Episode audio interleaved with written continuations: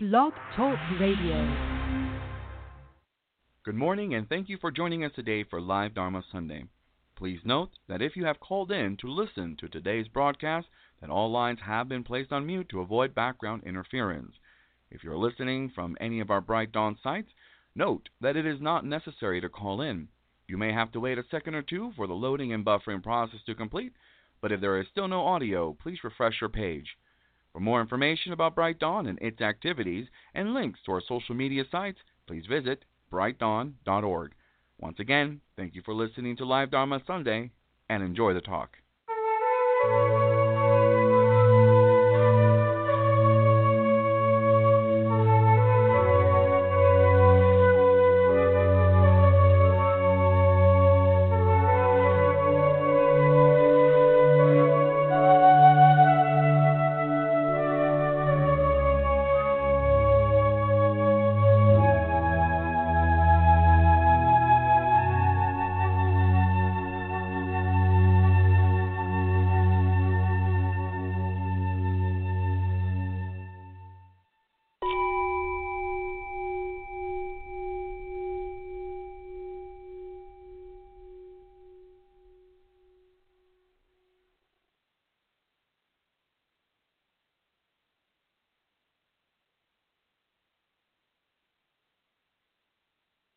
All righty.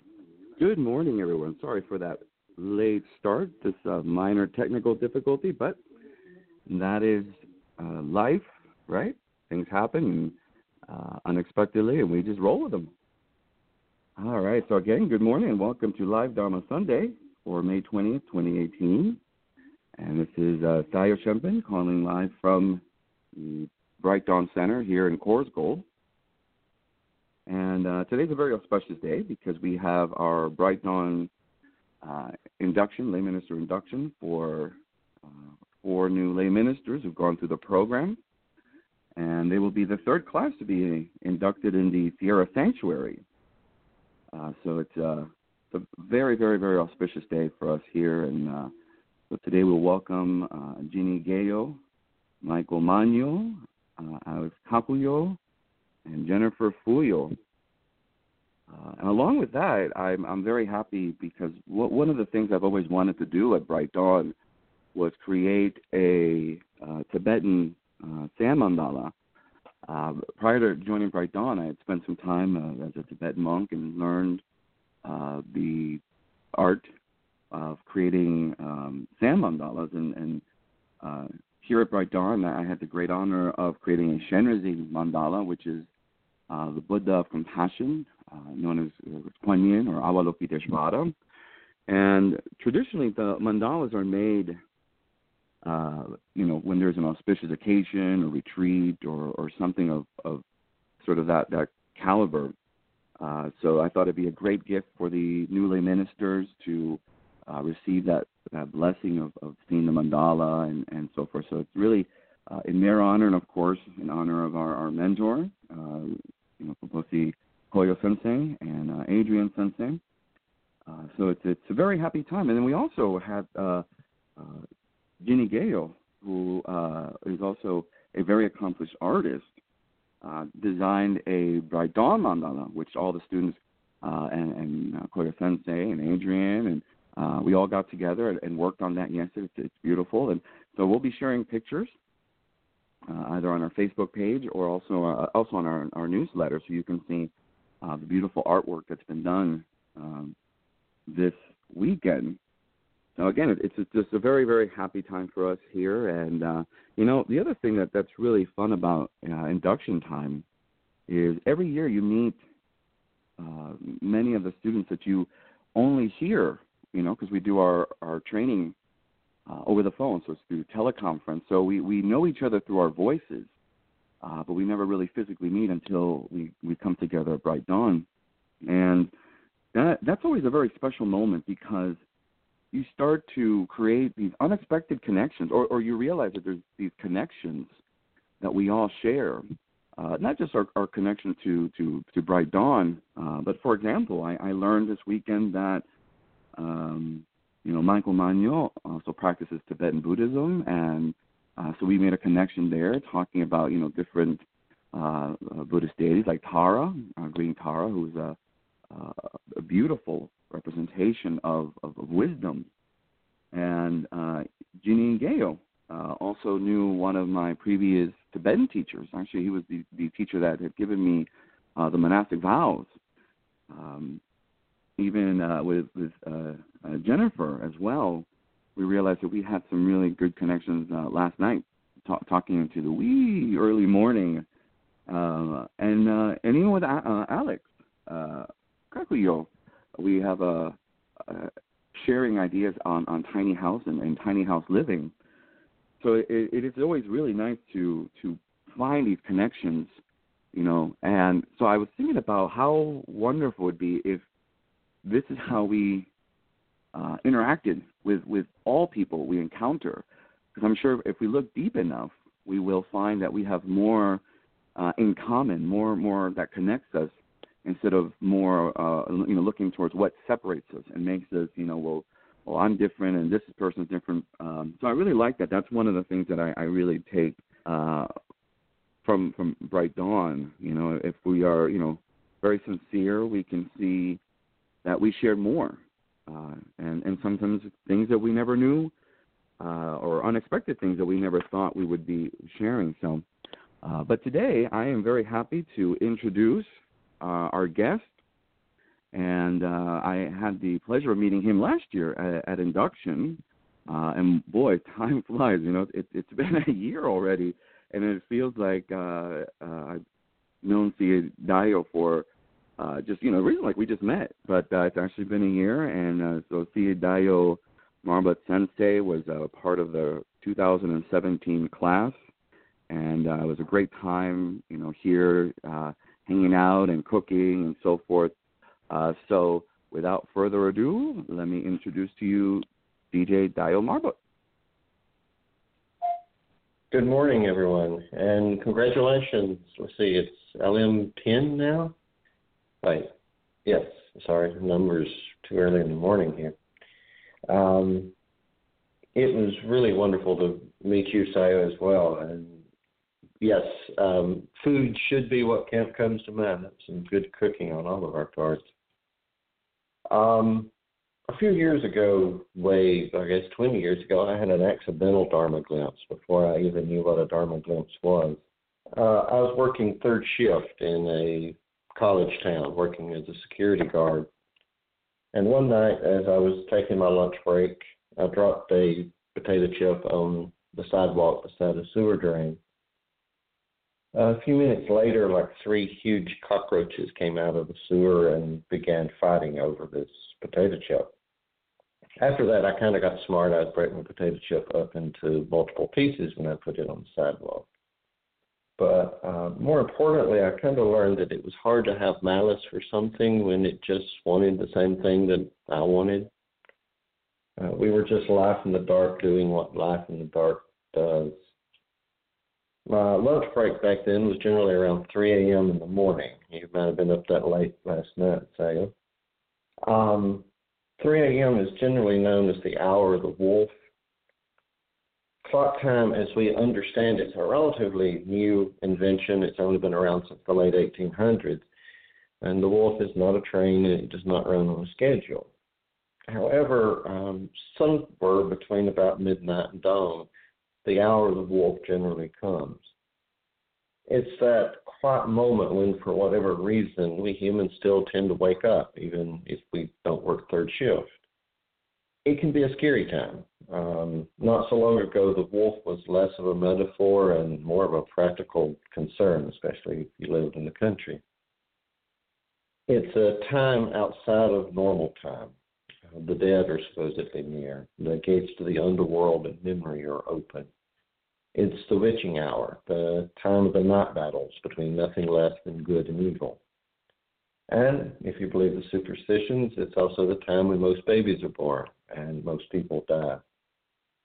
For writers like Clark Strand, um, the hour of the wolf is also the hour of God. Inspired by Jewish traditions, for him, this is a time of prayer uh, it's also a time when Buddhist monks, including the Dalai Lama, begin their day with prayers for the benefit of all beings. in that dark hour, we find ourselves confronted by our own smallness. And it's a smallness that exists both in terms of space and time. Deep time is one of those things that kind of fascinate me. Uh, we humans have a difficulty comprehending it. For example, the Tyrannosaurus rex lived about 65 million years ago, and the Stegosaurus lived about 150 million years ago. That means that the T Rex actually lived closer to us than he did to the Stegosaurus. But all that remains of both of these creatures are just fossils. And these fossils was once buried in the dark. They were waiting there when the pyramids of Giza were built, and they were still waiting there when Julius Caesar ruled the Roman Empire. In 1910, the National Museum of the National Museum of Natural History, I always get tongue tied on that title, were was opened and a few of those fossils were dug up and put on display. Incidentally, Julius Caesar lived 500 years closer to the founding of the Museum of Natural History than he did the completion of the pyramids at Giza. You and I are both testament to love made in the dark. Across all those millions of years, those vast, vast, vast epochs of time, there's an unbroken line of descent that includes modern humans and Julius Caesar and the T Rex and Stegosaurus and gibbering lemur like primates. Um, it includes forms of life that we can't even imagine, going all the way back to the first oceans and the first simple forms of life that flourished there. Um, that kind of dark is actually very fragile and it's rare in today's world. One street lamp or headlight or computer screen and it evaporates. I knew a man, he was raised in LA under a lot of light pollution and he had never seen the night sky. Um, he came to visit and I took him out to Slaughter Cemetery. It's about a mile from the nearest pavement or house, no light pollution. He just stood there. He couldn't believe all the stars he'd never seen in the Milky Way. Fortunately, like us, while the dark is fragile, it also has a infinite ability to remake itself. So if you get a chance, I invite you to go out into the dark, to enter the dark. The light can invite comparison, it can even invite competition, but the dark just invites us to be still and see those things that connect us. Uh, and maybe we can see the riches while we're out there. Thank y'all. Thank you, CJ Daiyo Sensei. Uh, I was just thinking about uh, when you were mentioning the, the stars. You know, one, one of my favorite things, sorry, a, a darkness. Uh, one of my favorite things to do here at Bright Dawn is to take a nightly uh, or, or early morning walk. Uh, and I've come to realize uh, after all the, the times that I've come here that the sort of the best time to walk around the Bright Dawn property is uh, right a little bit after midnight, um, because that way the, it, the sky is is just so clear and so dark that the stars are so vibrant, and it, it almost you know w- when you really look at them, it almost looks like they're dancing in this this rich darkness of of, of space of this emptiness, and um, uh, it, it's fun because as you lay there, you're looking at the stars, everything's dark, all your senses are like really awake, really, you know, strong to where any little sound you're like, Whoa, what's that? You know, you sort of become attuned to to this uh, to the planet, to Mother Earth, to all you know your surroundings. Uh, and even when there's a moon, it, it's still uh, so so rich in darkness that you can see these stars, and uh, um, it's very inspiring. Uh, I remember a few years ago, uh, we we all had this stargazing uh, app on our phones, and we we all look to you know kind of see what stars are out and, and so forth and and it's very fun so you know darkness can be a very very i guess you could say buddhistic uh um sort of element that that shines the light uh, of wisdom. And i always remember there's a the saying that it uh the sky is always darkest right before the dawn. Uh so we we you know from this darkness arises this light. Uh, so you could say almost that uh, the the the darkness of our ignorance uh, really shines through uh, with the light. You know, without that darkness, there there would be no light. Uh, and along those lines, speaking of, of nature, you know, I was thinking about the the wolf, and, and recently I learned that the, the wolf uh, really represents uh, instinct. So a, a wolf doesn't really second guess uh, itself. It, it just knows. It has this sort of natural gut reaction, uh, and it does what he has to do. Uh, and uh, that kind of just reminded me of something that uh, Sensei was sharing with us this weekend. That you know something his father would say if you're going to do something, you know he would say, "Is that what you want to do?" You know. So it's kind of like us. Sometimes we get a little wishy-washy and we second guess ourselves, doubt ourselves, and we put ourselves in, in, in strange situations. Uh, but from my understanding, the wolf is not like that. The wolf is just he goes with his instinct. You know, uh, he follows his his path, and uh, a very beautiful and strong animal. And then they, you know, he's got that loud howl. You know, that sort of uh, to me, it's kind of like the the sound of the Dharma. It just, re- you know, when, when you hear the wolf cry, you know it, uh, and it, it's uh, very, very beautiful and has a lot of power and strength. And so I, I kind of see the the teachings of life like that, like that call of the wolf that's strong and reminding me, you know, you, you go with your gut, you know, you got to go with your instinct, uh, and and don't uh, don't second guess yourself. Uh, and uh, there, there's this image that I always used to see uh, um, when we used to travel as a kid, especially in, in the West.